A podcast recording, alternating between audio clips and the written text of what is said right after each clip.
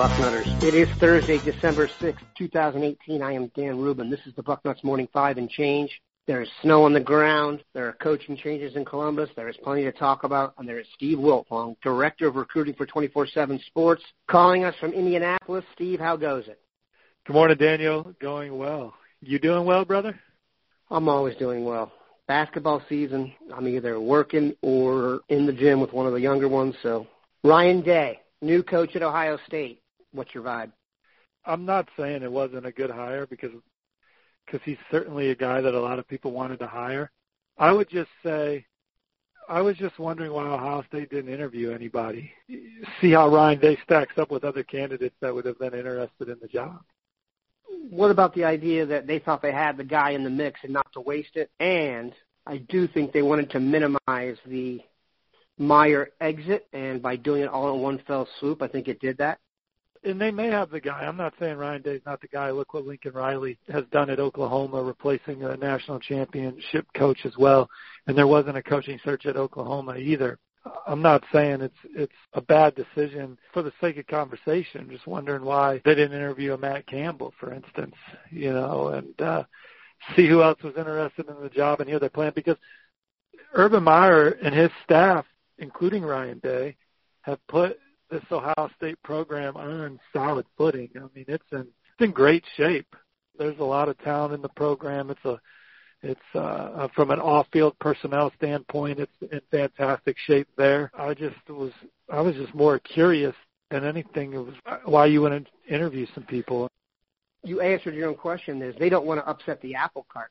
They've got everything rolling so smoothly look, how many recruits did they lose because of this? Very few. I don't think they'll lose the ones they want going forward. I just think they felt like the train was running and uh, they didn't want to make any stops. You know, we'll see. Time will tell. I just think we should talk about it now instead of hindsight 2020 in a couple of years. No doubt. It doesn't go the way it was drawn up. You know what I'm saying? And, and no doubt. And, and I think I think there would have been some really excellent coaches that would have interviewed for it. And you, you and I were talking off air well, Colorado was going to hire him, and I, I'm just saying, like Ohio State's the job worth waiting on, you know. And so, look, Ohio State you, should be able to hire any human being on the earth for the job. That's literally who they're. It's kind of like when they're recruiting to me. Exactly. Who's the best that. player on the earth? That's my point. Should be the job. Yeah, that's my point. And it's a good one. We will see.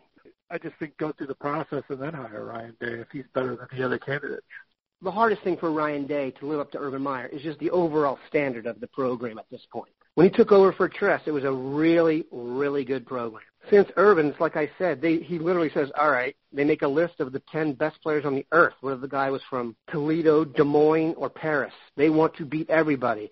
I remember there was a discussion of the WAC, and it's like, do you think the WAC looks as good as Michigan or, know, Wisconsin or something? And he said he wants it to look better than Alabama, LSU, and USC. I do hope that Ryan Day has that mentality, but you're right. He's replacing, I mean, dude, the earth is a very big place and he's replacing the second best person at the earth at this particular job. The idea that he's going to do as well as Herb, that's a lofty, lofty aspiration, don't you think?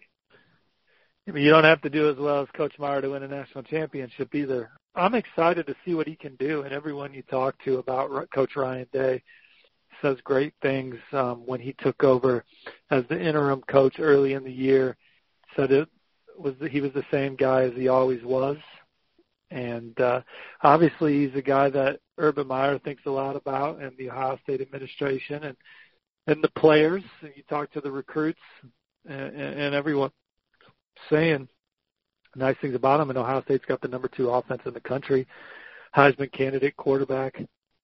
He's been in the machine for a couple years. I, I get it. Um, and uh, but Urban Meyer was different than Coach Tressel, um, but they both won championships in their own way and, and we'll see if Ryan Day can win a championship in his way. If you were looking for a coach in the NFL right now, everyone would say you'd want a Sean McVay type. If you're looking for a coach in college right now, everyone would say you need a Lincoln Riley type. So they may be just following along. Nick Saban's the bar, obviously, but then you got Dabo Swinney. Dabo Swinney is he's carved out a, a different kind of niche that's exciting and that a lot of kids want to play play in the culture that he's built but Saban has been at Alabama for a while. Dabo's been at uh, Clemson for 15 years total. When you go to hire a new coach, the vibe is different. You you can't go out and find Dabo Swinney. Dabo Swinney was one of these guys at one point, you know. Dabo Swinney's a good example because he was a guy that I think people question that hire, and and he crushed it. So again, I'm I'm not questioning the Ryan Day hire. And all I'm saying is, that I was just saying it would have been. An, I would have thought that they would have opened it up and interviewed some guys, but that's all my point is. And then if it's Ryan Day, it's Ryan Day. I don't even remember if Clemson opened it up or not. You know, but I don't either. Hey, uh, what do you hear about Ryan Day on the recruiting trail in general? He's a pretty personable, smart dude. No, everyone says he's normal. That's a compliment, correct? Yeah, the, the, right. The head coach of Ohio State walks into your house and and he just blows you away with being a normal guy. It's it's uh it's nice and and it puts people at ease right away because these young men and their families are nervous when they meet these coaches, believe it or not, the high profile ones.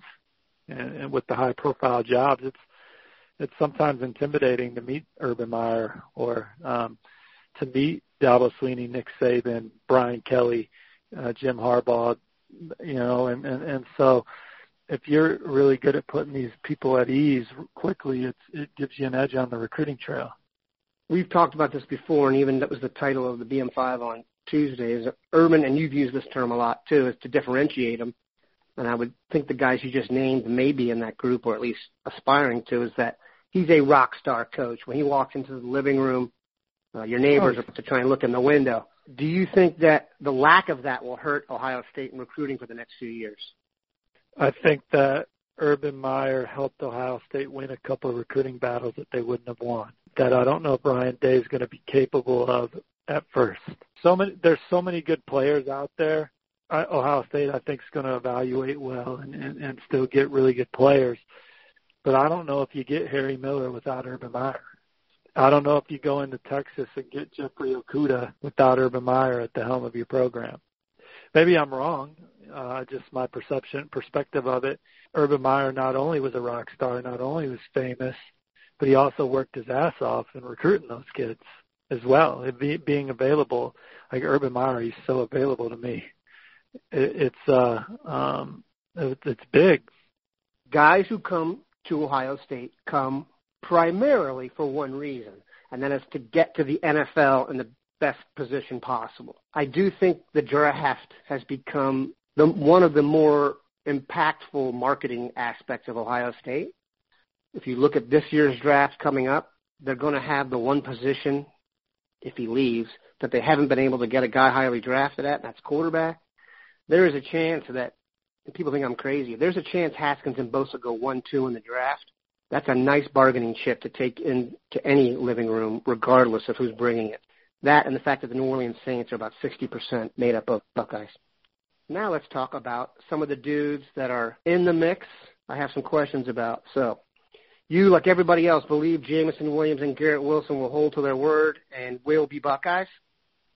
Yeah, absolutely. I, I talked to Jameson Williams' family personally, and Garrett Wilson put it out there right away, and Bill Kurelic had a story they haven't really lost any recruits.